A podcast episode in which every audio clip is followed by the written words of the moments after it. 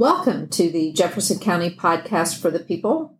Today we have a special guest with us, Justin Smith, who is the confidential assistant to the county manager, which is a pretty impressive title for Justin. But um, I work with Justin every day, and he is a great resource of knowledge. So I wanted to do a podcast with him on all the general things that the county can do and what we can't do and why that's the case. He has a legal background and so he is extremely knowledgeable on from that perspective on what the county can and can't do. So welcome Justin, thanks for being here. Well, it's good to be in uh, good to be here. You know, I was expecting a little more out of your intro, something more like, you know, this is rocking Helen Hays playing all the greatest hits of the '60s, but you know, take what you can get around here. You know, for all 10 of y'all listening out there, this studio is not a studio. It's Helen's desk with a little microphone set up on it. So for yeah. any y'all that watch the Dale Jr. download, this is nothing at all like that. Nothing like the Dale Jr. show. But this will probably be more humorous than a lot of our topics. So, Justin, you've been with the county how long?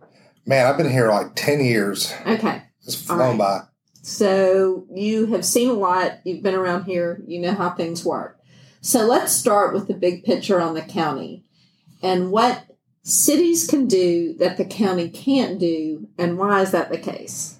That's a really good question. You know, a lot of people don't know the difference between the cities and the counties. We have questions all the time come in here uh, into this office for people that live in cities um, that, that want us to come do something for them, and, and we can't. It's not that we don't necessarily want to. It's that we literally can't do it. So when you're talking about cities, we've got 35 of them wholly or mostly in the county, and we're pushing 40. I think it's 39 when you talk about some that are mostly out of the county that have little fingers that extend in, like uh, like Argo, for instance. That's when cities have the ability to govern themselves more or less to to raise their own revenue, to dictate the types of services that they want to provide, and to raise whatever types of, of revenue they need to provide those services. Um, counties can't do that. Counties uh, operate under what's called Dillon's rule, which is a, a organizational theory where you can only do what the legislature explicitly grants you the authority to do. Uh, which in our case, sometimes it's not very much. Um, you know, we uh, we've had a good relationship with our delegation to to allow us to do some things that we wouldn't otherwise be able to do. Recently, with the refinancing of the school uh, sales tax, but but there's a lot out there that some counties can do that we can't. Um, because you get into local legislation here in Alabama where there are laws that are passed that apply to one county and one county only. So when we're talking about the differences between cities and counties, it is apples and oranges in a lot of cases. Okay. That's a really good explanation. So, what are within the county courthouse? There are things that we do, but we do for the state. So, what are the county departments and what are the state departments that are here that are elected officials? That, that's another very good question. Uh, again, that goes back to a lot of the questions that I receive. You know, we receive probably half a dozen uh, calls a day or more about people wanting to know what their court date is or how to pay a traffic ticket. We don't do any of that. We're, we're the county. Those are actually state offices. The courts, they're in our building. Yes, they're in the county courthouse. The 10th Judicial Circuit is limited to Jefferson County but they're a completely different entity from us. They represent the state of Alabama, the administrative office of the courts, and the unified judicial system. When we're talking the county and the county offices and the building, we're talking about where you go to get building permits. We're talking about where you go to get marriage licenses, where you go to pay your property taxes, to get sewer um, impact permits. Um, we pave your roads and the unincorporated part of the county. That goes back to the county versus city thing, and and just like building permits, we don't issue building permits within cities. Uh, we issue them in the unincorporated part of the county. So we've got about 15 departments here in the county that are under the county manager who reports to the county. And then we've got a slew of elected officials that are also county departments that don't report to the county manager don't really report to the county commission. They get their budget from them, but they kind of operate kind of autonomously. And, and some of those are your uh, your tax collector, tax collector, your probate judges. It, it creates a, a, very interesting and sometimes confusing dynamic for the citizens, and and I totally get that. If I didn't work here, it would confuse the hell out of me. Uh, it was very confusing to me. I think the first year I was here, and I, I still get confused, and that's why I ask you these questions. it, it is confusing. The question that I see most is we're trying to report on where our roads crews are working each week. And then we've just announced some big road projects that are coming up in 2022. And people always say, why don't you pave the interstate? And I'm like, that's that's not us. We don't pave the interstate, that would be the responsibility of ALDOT in the state. That's correct. Just because the interstate is in Jefferson County, just because a road is in Jefferson County, does not mean that it's the county's responsibility. And, and, there's different levels of that. It could be a, a city road, it could be a road in a subdivision that is actually in the unincorporated part of the county, but that subdivision was never accepted by maintenance by the county, whether the developer went belly up or whether they just decided to keep it as a private road. Um, I've got a massive pothole in my townhome neighborhood that is in the unincorporated part of the county that's about the size of a washing machine. But I can't ask the county to fix that because my neighborhood has private roads, which sucks because I hate that pothole. So even though we work here, sometimes we can't get potholes fixed because of the way the neighborhood is and the way the roads are accepted. And we do even have some through roads agreements with some cities. That's right. Um, and then we have some special agreements with cities to maintain certain roads with them. So it is very um, kind of hit or miss. But for the majority, and and for the big picture that the county maintains roads that are in unincorporated Jefferson County and not the interstates and not roads that are in cities. So, That's right. And, and the through road agreements, those were terminated several years back and they've been negotiated and reinstituted in uh, most, if not all, of our cities. And through roads were really intended to be a road that, that people travel through an area on, not for local traffic. If you're going from one end of the county to the other and that road takes you through a city, the county had decided that they would chip in for the maintenance on those roads. And uh, when the county hit its financial issues, those were terminated. And since then, we've taken a lot of those back on. They may not all be the same as they were before because they were negotiated. They may not even be actual through roads anymore, um, but it was the roads that were agreed upon to maintain. You also have some interesting situations here in the county where legislation has created some oddball um, circumstances in terms of road maintenance. For instance, the uh, city of Centerpoint, there's a piece of legislation to where the county actually maintains those cities' roads. They don't have a roads department. They don't go out and fix potholes or storm drains um, because of that piece of legislation. And that was really kind of an unfunded mandate put on the county, but it is what it is.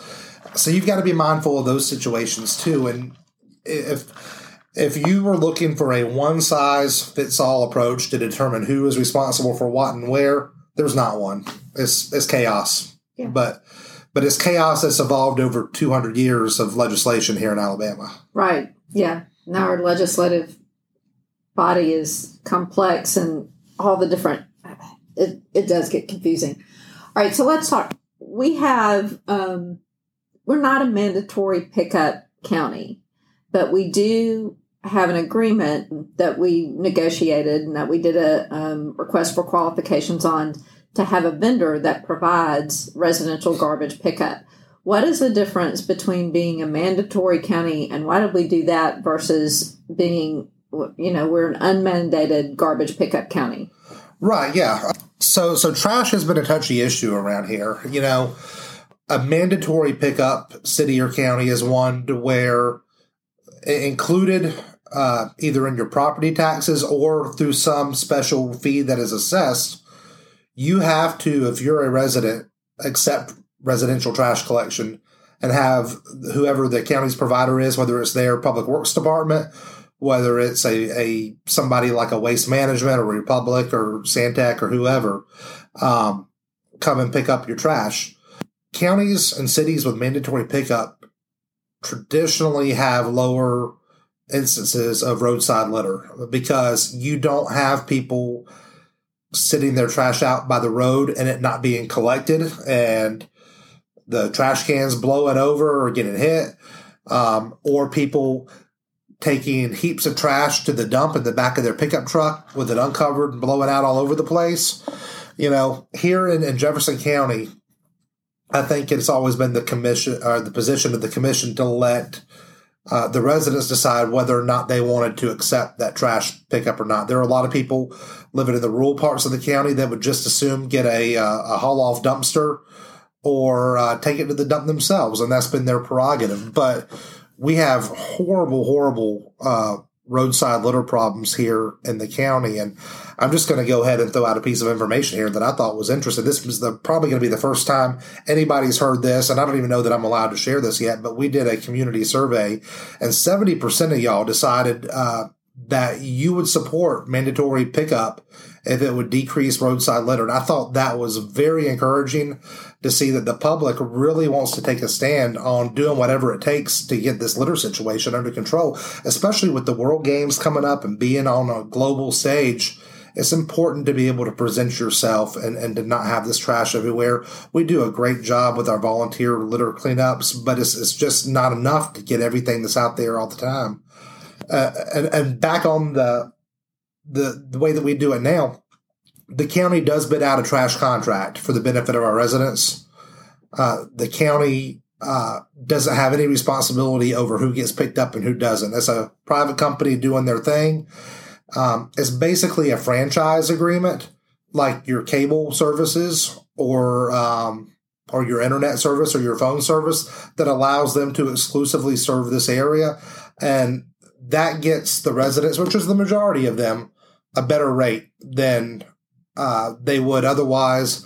And the truth of the matter is, most of the providers wouldn't pick up in the county without some type of. Ex- you create a situ- situation like that, you have a patchwork of services that is very inconsistent and a lot more expensive. Yeah. And Amwaste is our current provider for that contract. So, um, and that information is on the front page of our website. We're also working the survey that you mentioned once we get the final report, we're going to work on getting that posted so everybody can see um, the responses. Uh, did provide a lot of great information, and we'll do another podcast on that alone. All right, so schools and the sheriff department. While the budget for the sheriff's department, they're a separate entity, correct? That's correct. So the sheriff is in our buildings. The county is responsible for maintenance of those buildings. The county is responsible for providing the sheriff his budget the county does provide some HR support to the sheriff, but the sheriff is an independent constitutional officer of the state. The county commission, county manager has no oversight over the sheriff whatsoever and how he conducts his business. The sheriff's contracts um, come in front of the commission, but they're not for approval. Um, it's just for acknowledgement, so those contracts see the light of day in a public meeting uh, for transparency purposes, and there's no legal effect of the commission's acknowledgement on him on his ability to enter into those contracts. So when you see those, you know that's already something that he's done. It's just saying, "Hey, this is what we're doing or what we did," and putting it out there for the public. But yeah, the uh, the county has no uh, law enforcement or fire function when you're talking the county commission. The the public safety um, aspect is uh, segmented off from the county commission's responsibilities. Okay, what about schools? Same thing. So the Jefferson County Board of Education has an independently elected uh, roster of board members with a superintendent that manages their organization. Uh, the county commission collects taxes uh, that are remitted to the schools to fund the schools, but has no oversight over how those schools are, are managed. What are some other organizations, and I have a few that come to my mind, that people think are county organizations, but they're really not, or they may be affiliated. Oh, there's a bunch of those. Yeah, the, uh, the Barber Commission is, is I know, are both of our personal favorite, but. Yeah, so the Jefferson County Barber Commission, independently elected barber commissioners responsible for barber uh, licensure in, uh, in Jefferson County. Um, they are located in our building. The county does serve as a fiscal agent for them, but that's the extent of the county's involvement. There's no oversight whatsoever. The Jefferson County Department of Health, everybody thinks that that is a department of the county because it uses the word department. They're actually more closely aligned with the Alabama Department of Public Health, although they do have an independent health board, which is rare across the state. It's, a, it's kind of a unique situation here. There's two, maybe three counties that have an independent health board. Um, we're one of those, but not a department of Jefferson County. Other entities um, that you think of out there, the Jefferson County Personnel Board, we're their fiscal agent. They're in a building that we own, but they are an independent operation from us. They actually serve all uh, 17 of the municipalities in the county uh, to support their HR functions. You've got the Jefferson County office of the Alabama Cooperative Extension Service. That's actually an office of Auburn and Alabama A&M University, not us. Um, we talked about the court system, not us. The Jefferson County Department of Human Resources office. Um, that's actually part that that's not our HR department. That's actually part of the state's DHR operation. Although they do have a local board here in the county, there there's no oversight of the county to that. Um, we talked about schools, um, Jefferson County Economic uh, and Industrial Development Authority, uh, not us. Birmingham Jefferson County Transit Authority, not us. Jefferson uh, Birmingham Jefferson Civic Center Authority, not us. In all these instances, there are some relationships, and in some cases, the county um, appoints board members, like in the instance of the Jefferson County Housing Authority. All of their board members are appointed by the county, but there's no no oversight. Yeah, yeah. So that's good. I think that clarifies some things. You also you manage a lot of the questions that come into the action center. So, other than the courts and some of the things that we've already talked about, what do you see the most questions about? The majority of the questions that I get into the Action Center, I would say probably have to do with with drainage issues, probably, and typically they're drainage issues that are not on the right of way. And uh, I don't know if, you had plans to talk about this later on, but this is a good place to talk about that uh, a lot of people think that the county is responsible for all storm drainage infrastructure, whether it's ditches behind their homes, whether it's a concrete drainage pipe that runs through their yard. If I didn't work here, I might think the same thing. You don't think about that when you buy your house, that you might be responsible for this big concrete pipe that runs between you and your neighbor's house and empties into a creek behind your house. But once you get off the right of way, that entire structure, to include cleaning out that creek, is the homeowner's responsibility. And a lot of people just let it go because they're waiting on the county to come take care of it. And it gets worse and it gets worse and it gets worse.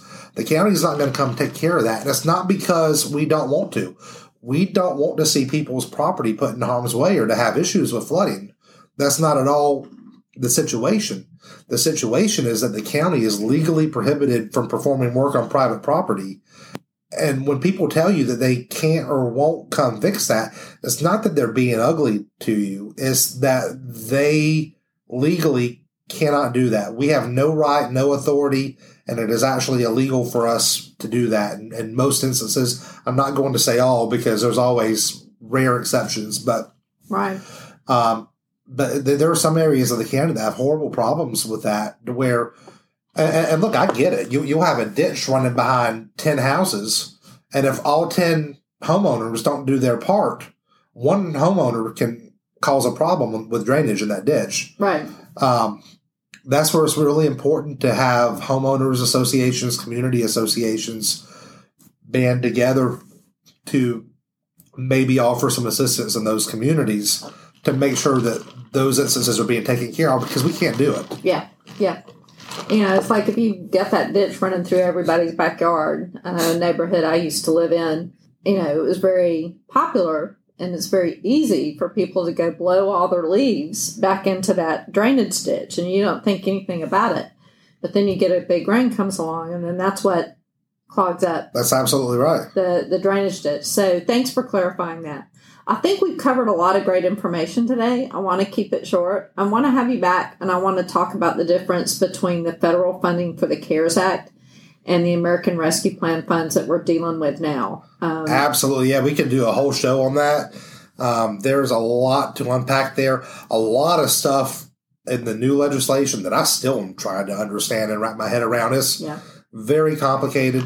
CARES Act wasn't as complicated. There there's still some nuances to that, but uh, but yeah, these aid packages are not as straightforward as as somebody might think they are.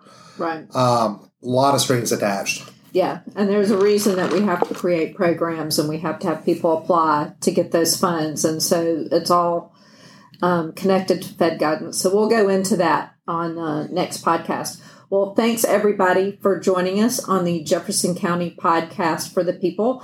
I'm Helen, and if you want to email me topics that you want to see covered, please do that. My email address is Hays, H A Y S H, at jccal.org. And we hope you're all having a good day.